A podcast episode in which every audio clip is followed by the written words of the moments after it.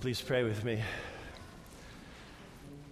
Oh Lord Jesus, we are so grateful that you came to come into our midst and reveal what our hearts have longed for. The true home that we were made to enjoy with you, that you have uh, worked to pull us back into, to gather us back into this beautiful relationship with you and the Father in your holy and wonderful and glorious and joy filled kingdom. Lord Jesus, I pray that you would reveal yourself to each of us this morning in a powerful way, in a way of love that um, woos us back into a heart to heart relationship with you and enjoying even now the blessings of that kingdom and the goodness of that kingdom which will come in fullness later. We pray this in your holy name. Amen. You may be seated. Well, we are um, now in the season of Epiphany, which is that first season on the uh, church calendar right after Nativity when we celebrate at Christmas the birth of our Lord Jesus Christ. And it started last night, um, January 6th. Every January 6th of every year, you've got the celebration of the Magi coming at the revelation of God that came about starting with a star in Bethlehem. And they pursue that because they're people who are seekers, they're true seekers, they're, they're people of wisdom, and they understood enough about the prophecies that they knew that um, the Messiah would come from the Jews. In fact, um, there's some recent research that indicates that they, uh, this particular uh, band of wise men probably were very much connected to um, uh, the Israelites through marriage in the house of Herod. And so there's some historical reasons for why, um, as a matter of fact, they were looking for that king who would come and would probably expect it to be in Herod's household, maybe even Herod's son, but that's not what God showed them. And they paid attention to what God was showing them. They paid attention to it. They looked to what God had revealed to them, and they realized who He really was in a profound way. These wise men, perhaps authorities from other cultures, actually bent the knee before Him, as uh, so many of the pictures show us. And they become a picture for us of what the opportunity is for us. We were looking at this in Sunday school. Eventually, every knee is going to bow, and every tongue will ultimately confess the truth of who Jesus really is the King of Kings, the Lord of Lords, that Prince on whose shoulders a government of peace, not of wickedness and of evil, rests. A government of peace. And we will either come into the peace or we won't. It's a really, you know, kind of a either or decision. It really comes down to that in the long run. He's very patient, of course, right? So that none would perish. He's very patient because he loves us. His mercy is vast. And uh, he gives us every opportunity to come to the open arms of his invitation. I think that um, all of us, in the depth of our heart, because this is how we're made, we really want to come into His arms, the open invitation. We want to receive that, but a lot of things get in the way. And John the Baptist is a great person to help us understand how we can come a lot closer to Jesus. Our whole sermon series this year, we're doing a, a year long, I guess you could say, sermon series, and it's all about a heart to heart relationship with Jesus having the intimate, close relationship that John, the one who wrote our gospel this morning, who is that one who leaned his head into the Lord's breast at the Last Supper, who describes Jesus as leaning into the heart of the Father in heaven to disclose the Father. And John discloses Jesus to us. And we're called to have that same kind of intimate relationship. But a lot of things get in the way. A lot of John's gospel is, in a sense, showing how we can come into that intimate relationship. It's the truth of who Jesus really is, who he's been revealed to be, who he's been manifested to be right? So this morning, though, we're looking at John the Baptist, different John. Uh, John the Baptist is kind of an aggressive guy, um, pretty radical guy. He uh, spent a lot of time in the desert, and uh, that meant he was fasting a good bit, although it says that uh, he wore a hair shirt in some of the other Gospels, and he eats locusts and honey. I remember um, teaching some young college students who were really intensely getting into their faith, and I was describing the discipline of fasting and how sometimes you need to say no in order to say yes. And John is one of these people who does this. He says a profound no in order to say a really wonderful yes. And, um, and, and I just jokingly said, you know, now there, there are resources online. You can actually get um, locusts and honey, and you can order that. And I was just joking, and these earnest college students came up and said, hey, could you give me the website? for that. And then the next, next week, one of them comes up to me, just she's completely bleary eyed. She'd been doing a complete fast the entire week. And I'm like, oh no, I've, I've not helped her. very much. Uh, and, and, so, what I want to convey right away is John's very intense. And there's a intense no that John teaches us how to say and to how to live out. But it, it's for the sake of revelation, it's for the sake of coming into this incredible gift of a kingdom which he describes as descending like a dove, like that image of peace, but, but remaining on Jesus. And what John the Baptist does, he says, he says to us, Look, which is really our first step. If we want to come up into this intimate relationship, we need to look, we need to see Jesus. In fact, the ministry of John the Baptist, in a sense, continues in a lot of traditional churches because right before you come into the, the, the, sanctuary where the altar is, where the communion is prepared to then, by which we really enjoy an intimate connection with Jesus, right before in a traditional church you come into that space, on one side you have John the Baptist in an icon, and on the other side you have Mary in an icon. We've talked about Mary a little bit and how her way is, is basically giving way, if you will. She says, Let it be. And because she says, Let it be, the kingdom comes within humanity, starting with her very flesh, and God becomes flesh in her because she says, Let it be. And so this, this she's, she's teaching us how to supplicate the Lord. In fact, that's the name of these two icons. It's, they call the Deus, I think Deus. I can't remember how to pronounce it exactly. But it means supplication. It's like, how do we come into that relationship with the Lord? And Mary teaches us one way of doing that. Let it be. But John also, John the Baptist, teaches us something about it. And um, part of what he's saying is, no, not this, but then he's very clearly saying, this, look, behold. That is a huge, huge word in the Gospel of John. Behold, look. He uses a number of different verbs in the Greek to convey that, but what he wants us to see, he wants us to begin to see just the, the story that I'm telling you right now. I'm giving you some bare facts, if you will, of what he wants us to see. But eventually, that understanding of how we see, it becomes very, very powerful and very intimate. In fact, when he writes his letter later on, he talks about, you know, seeing and hearing and touching and handling the Word of God, which is Jesus, but the word that he uses there, and we've contemplated him. We've relished him, and we know him, therefore, because we've really spent time with him. So we have, in a sense, the beginning of this call to look to Jesus with John the Baptist? Well, the reason I think he can so powerfully tell us to look is because he knows how to clear the eyes a little bit so we can see. Um, John the Baptist comes baptizing for the forgiveness of sins so that we can see. And he becomes that first one who sees and then begins to point out to us. He's the one who says, Repent, turn around. Stop investing in this other way of being and invest instead of this way of being. So stop, turn around, repent. Turn around is just our, is really what repentance means. And so he can say, don't look here, but look here. Don't pay attention so much to this stuff, but pay attention to Jesus.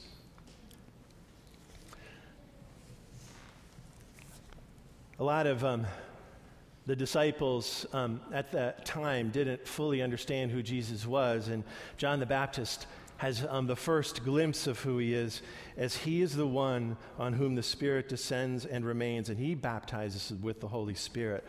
And John confesses him as the Son of God.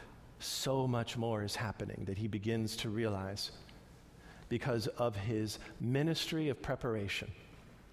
He has created a way for people to begin to see and appreciate who Jesus really is.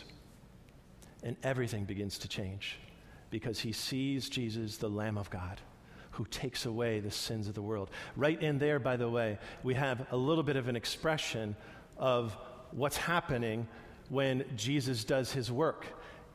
His work, ultimately, as the Lamb of God, is to die on the cross for us. It's a picture of the paschal lamb, it's a picture of the Passover lamb, and that he is the true Passover lamb, is how we put it in our liturgies and how we put it in the scriptures. He's that true lamb of God. The uh, Israelites would mark their door with the blood of that lamb. The innocent lambs that are led to the slaughter in the temple courts by the priests and the, uh, the Levites, and then they are marking the doorposts of their house in order to celebrate their deliverance from Egypt. All the other ways of being that Egypt re- represents they were remembering their deliverance from Egypt historically, but they were also renewing the fact that we, by the blood of the Lamb, need to be delivered from all these other things that are blocking our vision of the true kingdom. We need to have our eyes cleansed in order to pass from that which is really destroying us into that which gives life. And so, the, the blood of the Lamb delivers Israel. And it's the blood of Jesus that delivers us from and into the kingdom of God. I've been thinking a lot about what, what is going on with the church. I, I, I see that there's some, there's some, um, there's some uh, st- statistical surveys out there that are really valid that are indicating that a lot of our generation that is living on this planet right now considers being part of church and being really committed church, to church, for instance, as a 50% rate of attendance. I'm in, I'm all the way in. And I come half the time. Now, I'm not saying this to shame any of you if that is, has been your pattern. But I am saying, like, what is it that has kept us from experiencing God here in a way that is so revelatory that we want to be here? How come we're not seeing what is supposed to be revealed here when we gather in His name? And He says, I'm in the midst of you. And I'm the Holy One of Israel. And I'm the one who will save you from all the things that are depressing you and afflicting you and leaving you empty and lost or whatever it may be. And yet, we're coming 50% of the time. And, and I'm, I'm just going to be honest. I, you know, I, sometimes I feel like if I weren't having to be here, honestly, sometimes my feelings would be like, yeah, maybe 50% of the time. and so, what is really going on that we're not properly seeing and appreciating the realities of what's happening here, what we, we preach and say that we believe is happening here. That the kingdom of God really is here. That's what John the Baptist is saying is the kingdom of God is here, so repent of the other kingdoms. The kingdom of God is here now, so repent of the other kingdoms. That's what John is saying. Stop looking to the other authorities of the ways of life and look to Jesus. And the only way you can do that, by the way, the only way you can come into that, the only ticket of citizenship into that kingdom is through the blood of Jesus, by the way, because you can't earn your citizenship. You can't just learn a few things about this and practice the constitution of the kingdom of God and get it right as if it's a technical test and then become part of the kingdom. It is a sacrifice of innocence that lets you come into the kingdom and see and behold the truth that has been revealed in Jesus. That redeems us, that opens up our heart to what's real, that opens up the eyes of our heart to appreciate what's real in this kingdom reality.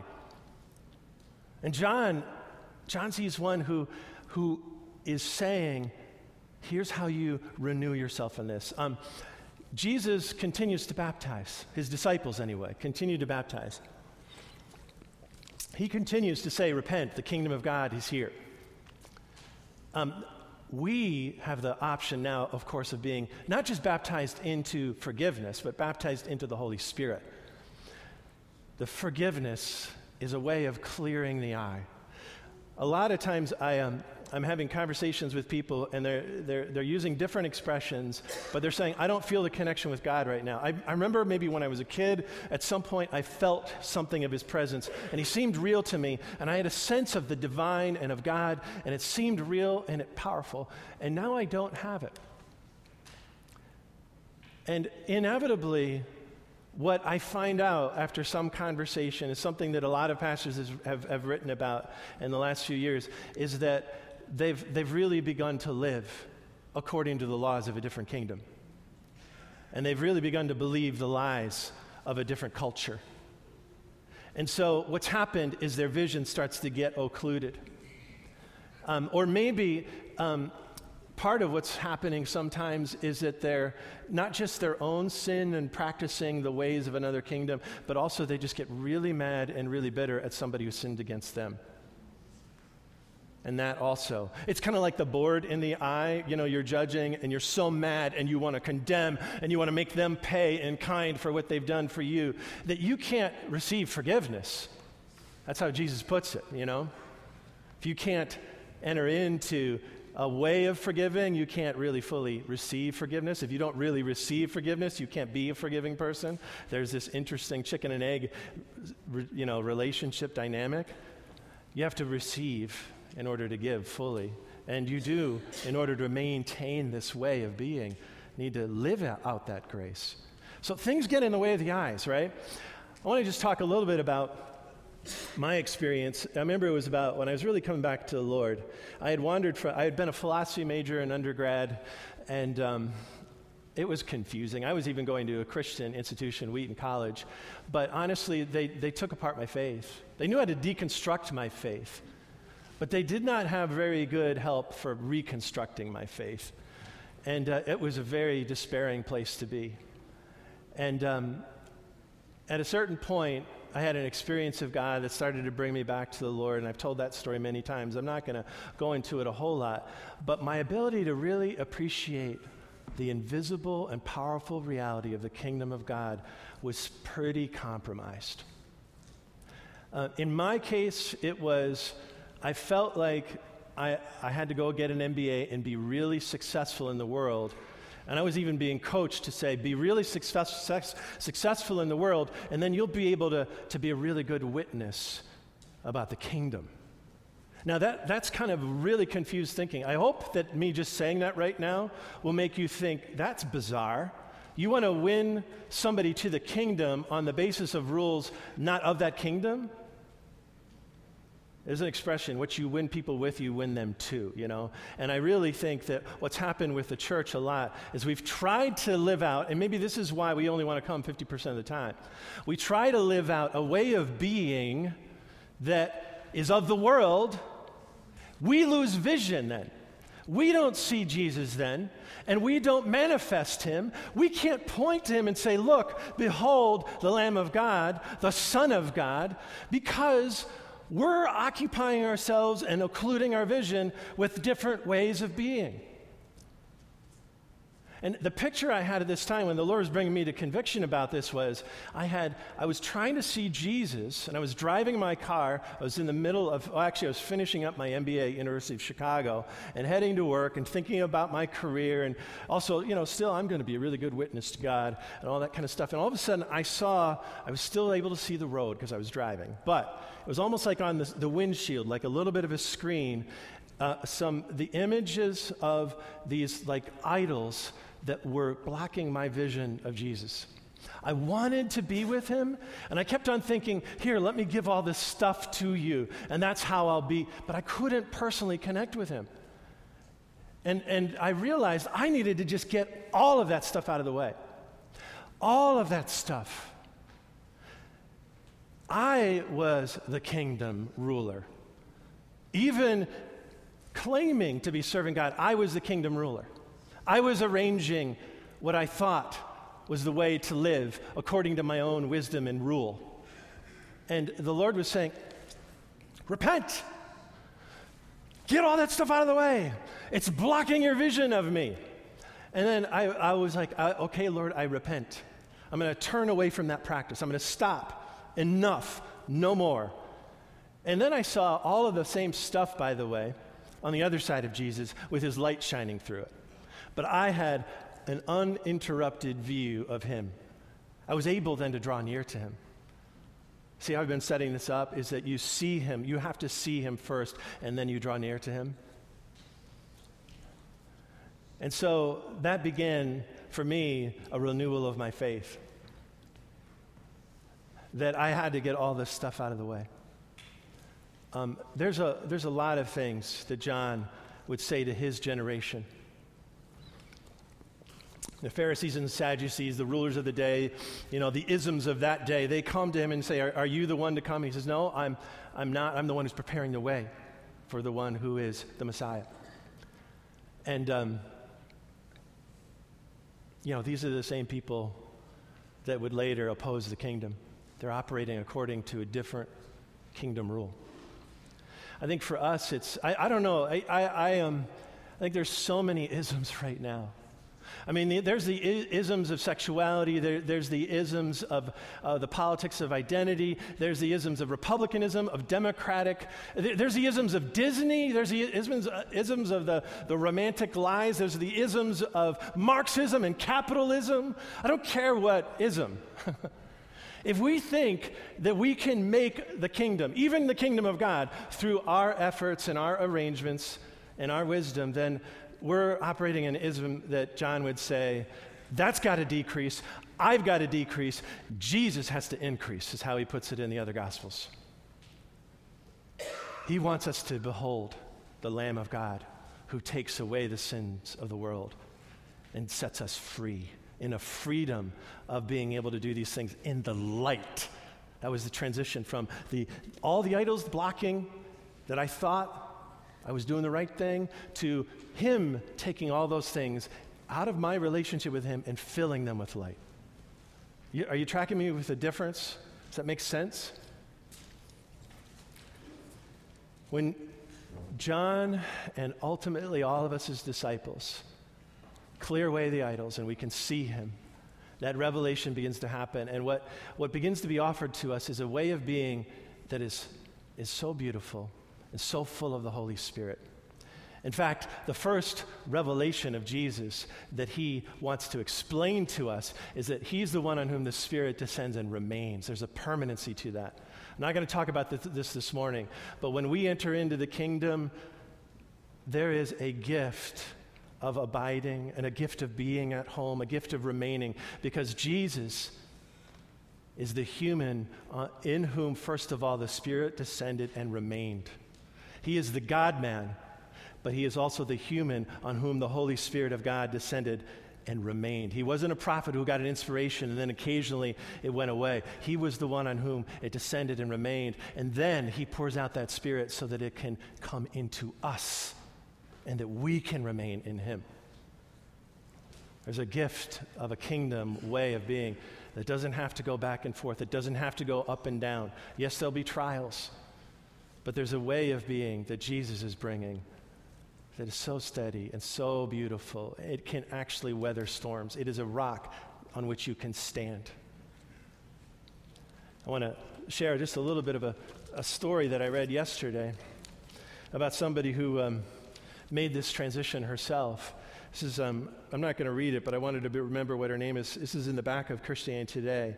Her name is Mary Poplin, and um, her particular background was that she was spiritual. She was getting into a lot of New Age stuff. She was a very uh, progressive, radical feminist in her day and took great pride in. She's a great scholar um, at Claremont, which is a pretty um, big deal school out in, um, in, in California.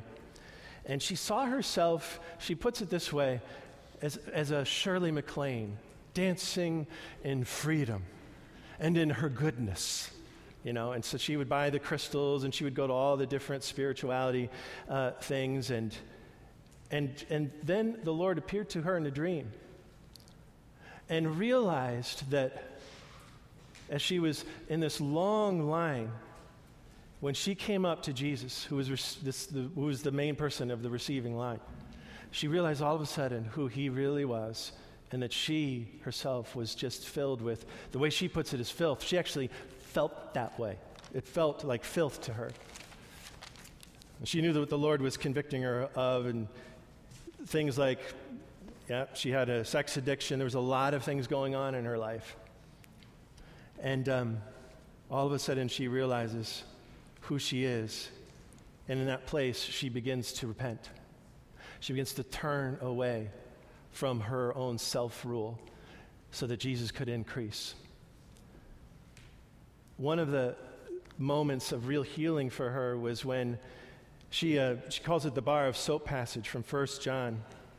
If we confess our sins, he is faithful and just and will forgive us our sins. He'll purify us from all the unrighteousness, all the ways in which we've been afflicted that have gotten in the way of us appreciating the wonder of who God really is in his kingdom. If we confess our sins, part of what John is saying is if we confess our sins, then we can see. If we confess our sins, then we can come into the wonder of knowing God and His kingdom. Then this place becomes a kingdom of God place. Not just a meeting, not just a place where maybe you get a decent TED talk. Boy, if I could only do that. But a place of encounter with the living God. I mean, that's, that's what John is talking about. He's talking about an encounter with the living God, the Holy One of Israel. And we're not worthy of being related to him until we're covered in grace and covered in the blood that washes away all the things that make that very dangerous otherwise. And it's by that blood, by the way, that we can come in, that we can go from Egypt into the promised land, that we can go from the place of absence to the place of presence, from the place of darkness to the place of light. It's through the blood. And it's by the blood, by the way, that we conquer. It's the Lamb of God before whom all the, the authorities bow in the end. It's the Lamb of God. It's the Lamb of God from whom the living waters of the Holy Spirit flow to enliven us and make us realize that this is a place of the kingdom of God. This is not just a meeting place where we learn some interesting informational stuff. It's the Lamb of God who is the light that lights up the heavens, that lights up the heaven where Jesus is preparing a place for all of us. And he wants to light our hearts and enlighten our eyes right now. You have something. I want to I wanna pray, but do you want to speak first? If um, Becca's got a word for us, I think. I think you're going to have to go up to the, the lectern.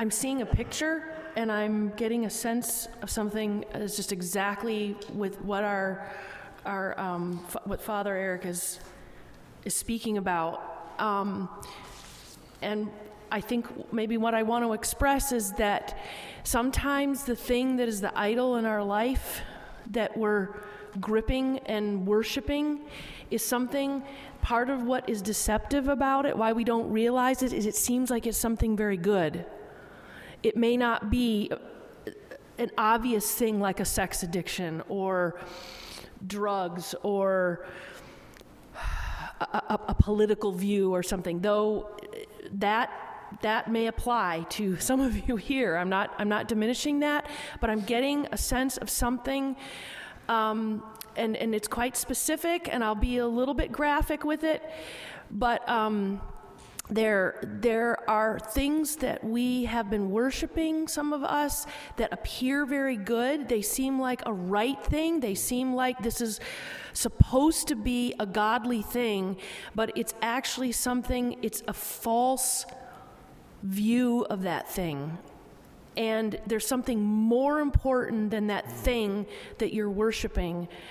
And it might even be a marriage you may be worshiping a marriage above Jesus Christ in your relationship with Him. Mm. Not that marriage is bad or wrong, but you may have put a marriage and a relationship ahead of your own relationship with Jesus Christ. The other thing I'm seeing, and this is a picture, I see I see a grasping at something, a squeezing. It's almost like it's a vegetable, it's a turnip. You know that phrase of squeezing blood out of a turnip? An idol is like that. But sometimes you don't see it as a turnip. It looks sparkly, it looks wonderful, it looks dazzling, it looks like it's the greatest thing, it's what you want, but actually it's a turnip. And what I see is somebody is squeezing that turnip like this and desperately trying to get blood out of that turnip, life.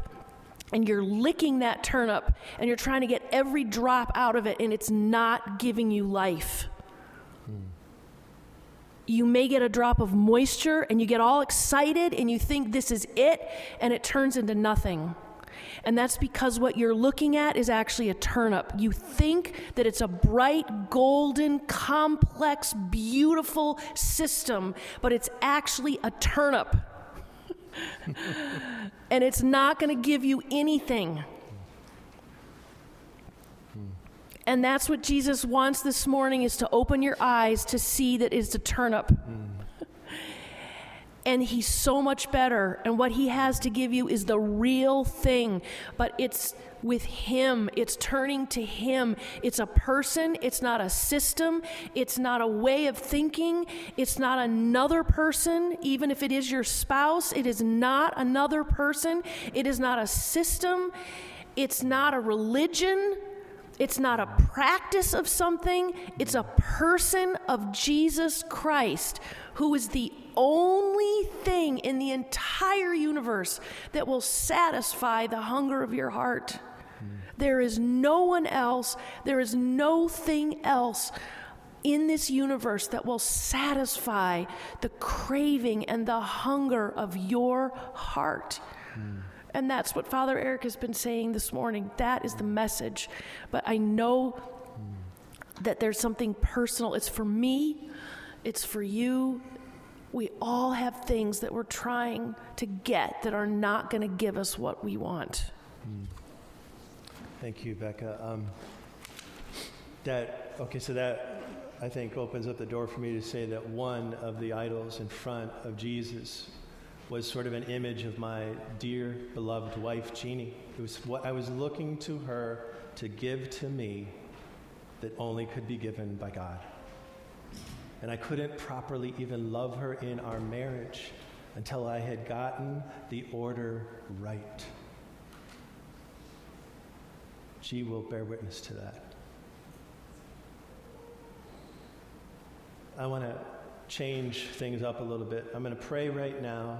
We're not going to do prayers of the people. We're going to go from this prayer right to our confession, and then after that, we'll do the creed. Heavenly Father, I just give you thanks that you sent John the Baptist to teach us how to see and to be uh, in relationship to you. I thank you, Lord Jesus, that you have been working here to help us, and your Spirit has been working here to help us return to you or to come to you perhaps for the first time, but you're giving us a way to turn to you now from those other ways of being and living that have kept us from a clear sight and a clear, strong connection with you that gives life. And so, Lord Jesus, I pray that um, in your mercy, that your Spirit would touch each and every one of us in just the right way as we come to our confession. I pray, Lord Jesus, that um, you would, in your beautiful, compassionate ways, that long to have us come to you, you just put your finger right on those things that um, maybe Becca's word or this sermon has stirred up, and we'll begin to just lay aside those things so that we can see you and come to you today, or enter your communion with full and open hearts, and receive all the goodness you have for us. I give you thanks, Lord Jesus, as we come to you now to make our confession. If you are able, um, you may kneel now and let us confess our sins against, against God and our neighbor.